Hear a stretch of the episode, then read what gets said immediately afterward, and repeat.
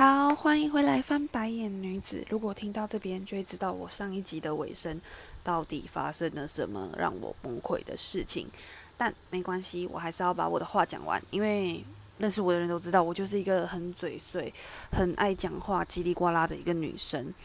那之前我听到有个朋友在很认真听我 podcast，我真的非常感动，因为他真的有听完，然后有给我一些建议。他就觉得我讲话速度真的太快了，然后一开始本来比较慢，后来越来越快，越来越快，不知道在干什么。对，那在这边要跟大家说个抱歉，如果需要我调整我的音速的话，请到我的 mail 跟我说一下。好，那跟大家讲解一下为什么我讲话会那么急那么快，因为我这个人非常热爱看剧，我看的剧超多。那我每次看剧的时候，因为我又是一个没有耐心的人，我就会调成双倍速。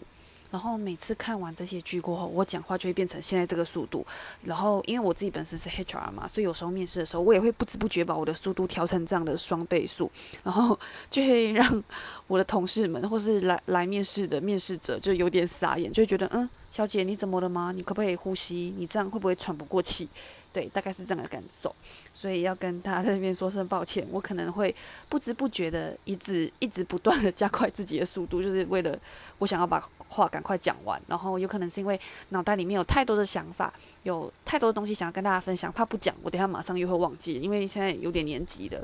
好，那回到我们刚刚上一集的尾接生，呃。结尾的时候，呃的一个话题，就是我最喜欢台湾的还有个地方就是治安。我觉得台湾其实是一个非常安全的地方。像在这边，我晚上八九点、九十点跑完步再回家，或是我跟朋友到外面 嗨喝个酒之类的，再回家。或许已经超过十二点了，这边还是有一些大众运输交通工具。那再来就是非常安全，只要在入夜过后，我在马来西亚八九点，我妈就会跟我说：“你赶快回家，外面真的很危险。”因为我们那边有非常多的抢案。那再来还有一点就是，像我在这边会佩戴一些饰品，就是可能是镀金的，或是一些看起来像真的金饰，但它其实是假的。然后有时候我回家，我妈就会请我把它拆掉，就是不要。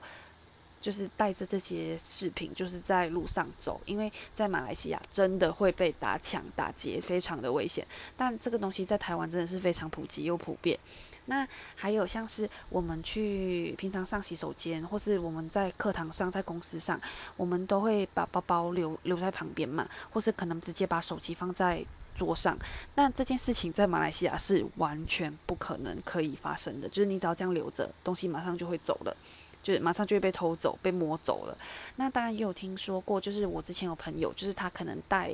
笔电，然后放在他店那个车子的后车厢，然后就是回来过后东西就不见了。因为我们那边可能偷窃技术非常高明，对，就是他可能有些仪器可以照一照，如果你有些电子的